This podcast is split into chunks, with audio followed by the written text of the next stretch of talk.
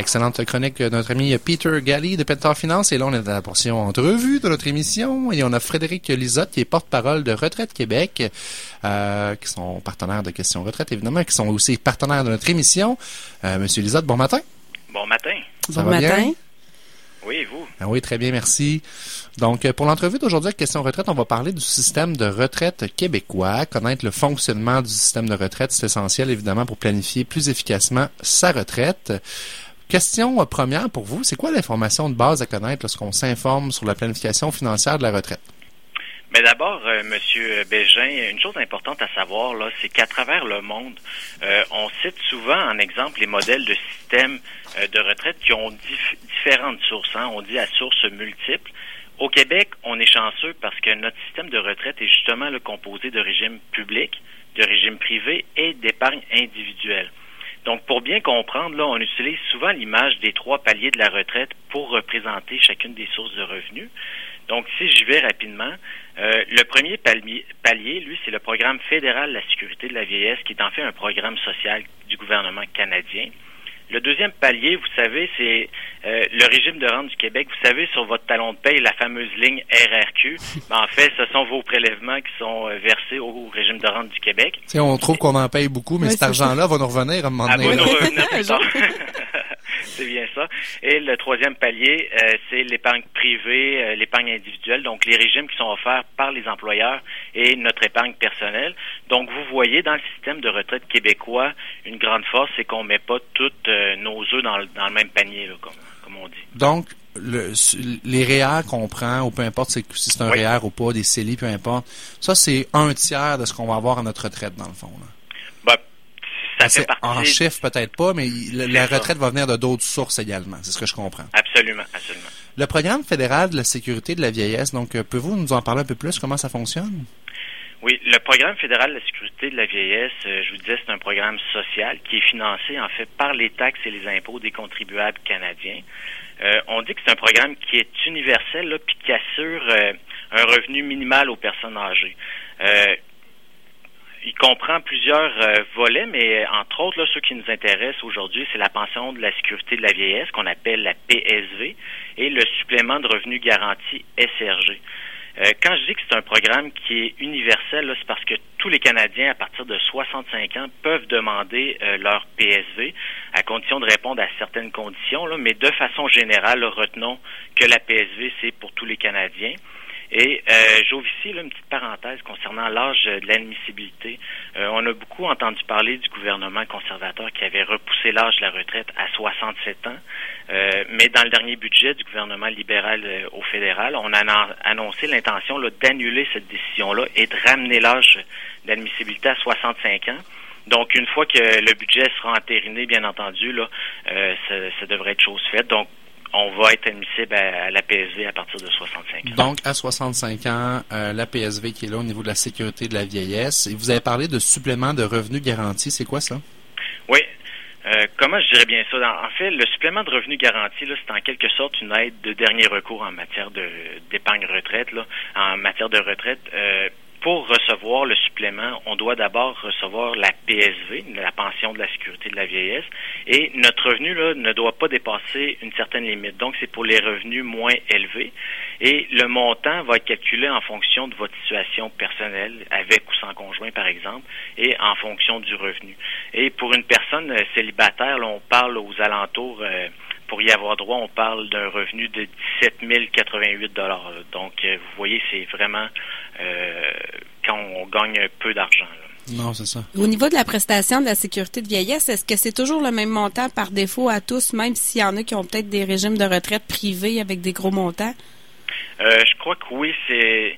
Mais ça dépend vraiment de la situation. Si la personne est célibataire, est-ce que c'est l'époux d'un pensionné, l'époux d'un non pensionné? Donc, il y a plusieurs facteurs qui font en sorte que le montant peut varier.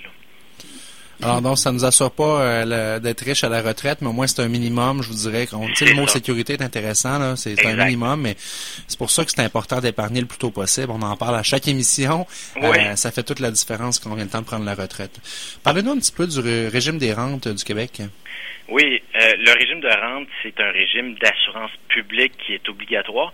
Puis justement, en 2016, là, ça fait 50 ans que le régime existe. Euh, donc, ça fait 50 ans qu'il améliore la qualité de vie des personnes âgées. Euh, je pense que euh, les Québécois, on, doit être fiers de notre régime de rente. Et en termes de couverture, le régime offre aux, personnes qui travaillent actuellement ou qui ont déjà travaillé au Québec et à leurs proches une protection de base lors de la retraite mais aussi lors du décès ou en cas d'invalidité. Donc, c'est peut-être un petit peu moins connu des gens. Et euh, le régime est financé 50-50 par la cotisation du travailleur et de l'employeur. Donc, ça veut dire, là, comme on disait tout à l'heure, à chacune de vos payes, vous versez une cotisation, mais dites-vous que votre employeur verse également une part égale là, euh, pour le régime de rente euh, en votre nom. Et l'âge normal, la retraite pour le régime est fixé à 65 ans. Mais pour y avoir droit, là, on doit y avoir euh, cotisé suffisamment. Ça veut dire que si vous avez gagné, par exemple, plus de 3 500 dollars, vous avez probablement cotisé euh, au régime de rente. Et euh, qu'est-ce que je pourrais bien dire d'autre? C'est que pour calculer le montant, on utilise trois critères. Le nombre d'années sur lesquelles vous avez cotisé, les revenus de travail sur lesquels vous avez cotisé et l'âge aussi. Hein, très important, l'âge à laquelle vous faites votre demande de rente. Et là, vous parlez euh, les, années auxquelles on a cotisé. Quand on est employé, c'est une cotisation qui n'est pas volontaire. C'est obligatoire de le faire. C'est obligatoire. Mais quand on est entrepreneur ou à notre compte, là, on a le choix, je pense, là, si on veut payer ou pas. Euh, ça serait à vérifier. Là, je suis peut-être pas au fait. Euh, ben, en tout cas, moi, ben, quand j'ai eu à démarrer une entreprise, j'ai eu à choisir ça. Mais c'est toujours une question. Puis l'autre chose qu'on se pose comme question, puis là, vous avez parlé tantôt que l'argent est mis en notre nom. Je sais, euh, tu sais, on entend ça des fois. Quand on va prendre notre retraite, nous, cette génération-là, il y aura plus d'argent dans un coffre. Mais vu que l'argent est mis à notre nom, ça nous assure qu'elle va être là pour nous au moins.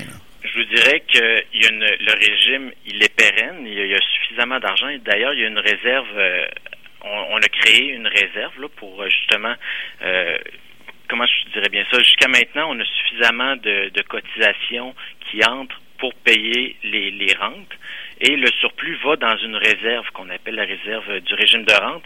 Et actuellement, l'actif est autour de 50 quelques milliards de dollars. Donc, il y, a quand même d'argent pour assurer une rente aux, aux, bénéficiaires jusqu'à facilement jusqu'en 2062. Et par la suite, c'est certain qu'il y a plein de choses qui peuvent arriver, mais ben l'argent va être là. C'est collectivement que, dans le fond, ça fait une différence. Euh, on parle euh, de, vieillissement de la population, mais oui, mais mm-hmm. il y a quand même des gens qui travaillent, puis on, contribue tout le monde à ce fonds-là. Moi, je vais juste répondre à ta question. Ah oui? Oui, comme entrepreneur, euh, si tu décides d'être un entrepreneur et te salarié, tu es obligé de payer de la ah, des rentes. Si tu es un entrepreneur et tu es travailleur autonome, quand tu vas faire ton rapport d'impôt à la fin d'année, tu vas cotiser aussi au RRQ, un RRQ pour travailleurs autonomes. Mais si tu décides de te verser des dividendes dans ta compagnie, euh, là, c'est là que tu fais le choix de ne pas cotiser au régime. Intéressant. Oui. On a une euh, CPA avec nous, fait qu'on va en profiter. On va en profiter. Hein? à quel âge vous recommandez euh, de demander de recevoir la rente du régime de rente du Québec? Ben, comme je vous mentionnais, l'âge normal, c'est 65 ans. Par contre, si vous demandez votre rente euh, le mois de votre 65e anniversaire, là, vous allez recevoir 100% de ce à quoi vous avez droit, ni plus ni moins. Mais vous pouvez devancer, vous pouvez anticiper votre euh, la demande de votre rente jusqu'à 60 ans ou la repousser après 65 ans. Mais dans les deux cas, là, on vient appliquer un facteur qu'on appelle un facteur d'ajustement. Euh, par exemple, si vous devancez votre demande, ce que vous devez savoir, c'est que le montant euh, sera réduit pour chaque mois compris là, entre la date de votre demande et la date de votre 65e anniversaire. dans le jargon, là, on parle d'un incitatif négatif. Là, puis l'objectif, en fait, c'est de d'inciter les, les travailleurs à demeurer le plus longtemps possible sur le marché du travail. Mais à l'inverse, si vous demandez votre rente après 65 ans, ben là, il y a un facteur qui vient bonifier votre montant. Et euh, donc ça, ça, a un impact là, sur euh, le montant de votre rente.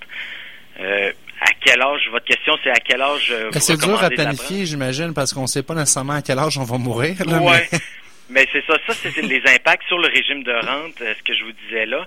Mais justement, ma réponse, ça va ressembler à une, réponse d'actuaire. Là, ça dépend. Hein, ça Il y a une chose qu'on est certain, c'est qu'on va tous finir par mourir. La question, c'est de savoir quand.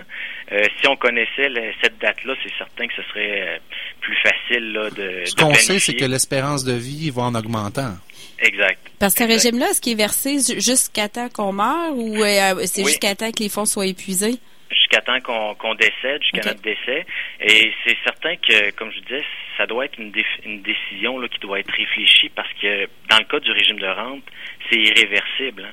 Donc, euh, à partir du moment où vous commencez à recevoir votre rente, euh, la, rente est figée et c'est ce que vous allez recevoir à vie. Donc, c'est toujours le même montant qui revient à chaque. Euh, c'est ça. Ok, donc le montant est indexé au coût de la vie à chaque année, mais être admissible à partir de 60 ans, c'est une chose, mais est-ce que le montant vous convient, ça peut être une autre chose également.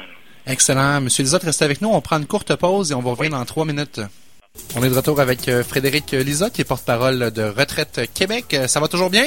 Oui, vous? oui, merci. Alors, on va parler de la troisième façon. Ben, avant, j'aimerais juste poser une dernière ben question. Pour les gens qui arrivent à l'âge de la retraite, que ce soit pour euh, au niveau fédéral ou provincial, est-ce qu'il faut qu'ils remplissent des documents pour demander leur leur leur, leur montant, tout ça? comment ça fonctionne?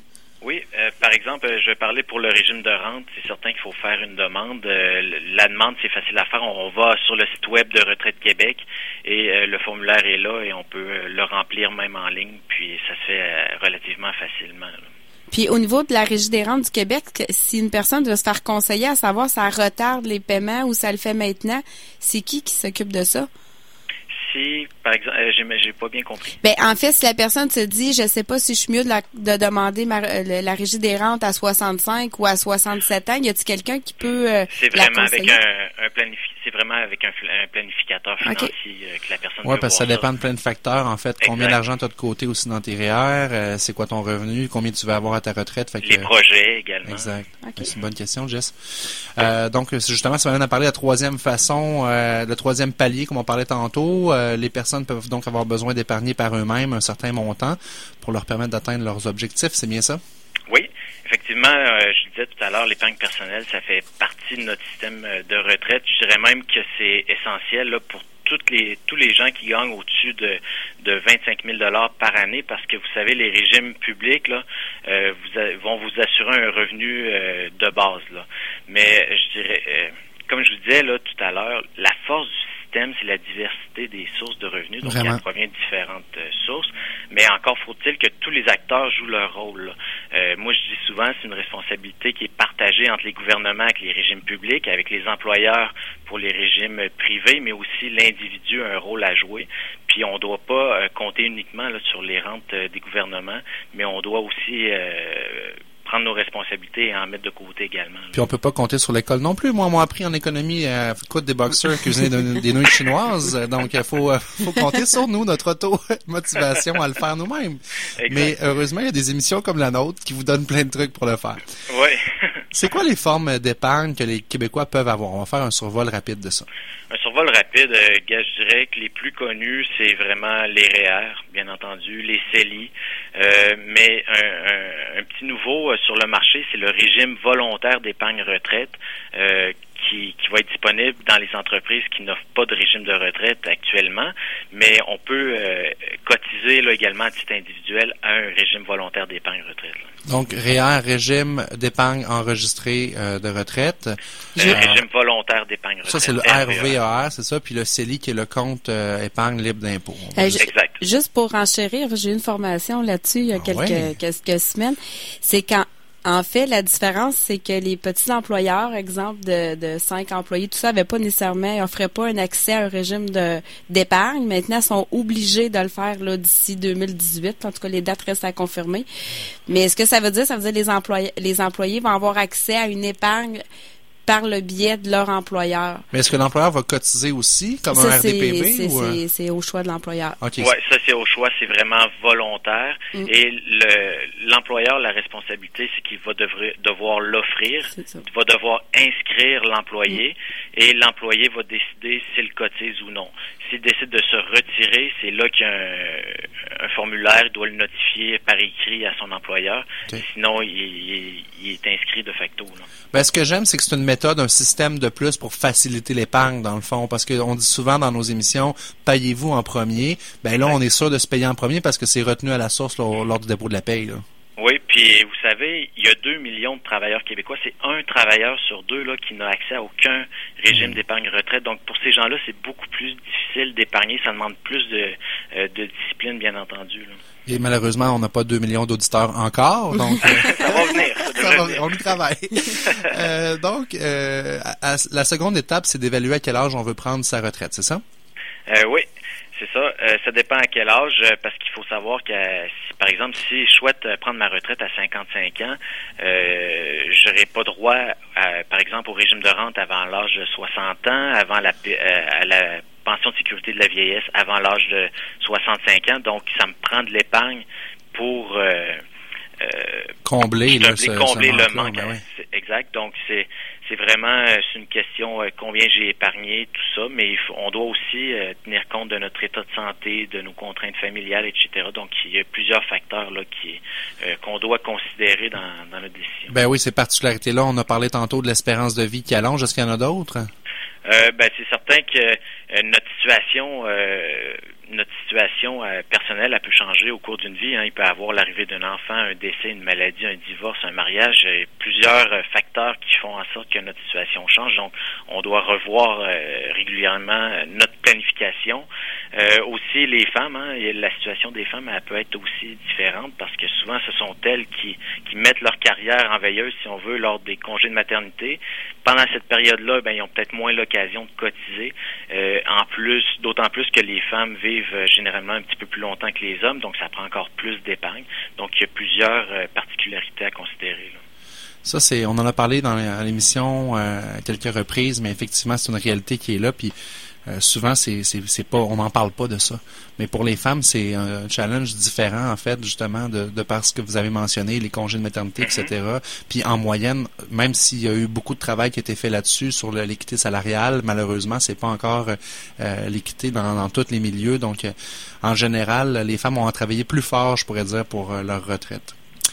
Malgré qu'aujourd'hui, il y a beaucoup d'hommes qui prennent aussi le congé. Euh, de... Oui, oui. Ils prennent la moitié du congé. Effectivement, effectivement. Mais présentement, le portrait des gens qui prennent leur retraite, il est peut-être différent que celui qu'on va voir dans, dans 30, 40 ans mhm. ici. Pour, euh, en fait, on, doit donc déterminer les objectifs euh, de notre retraite. C'est comment qu'on fait ça, déterminer ça, ces objectifs-là?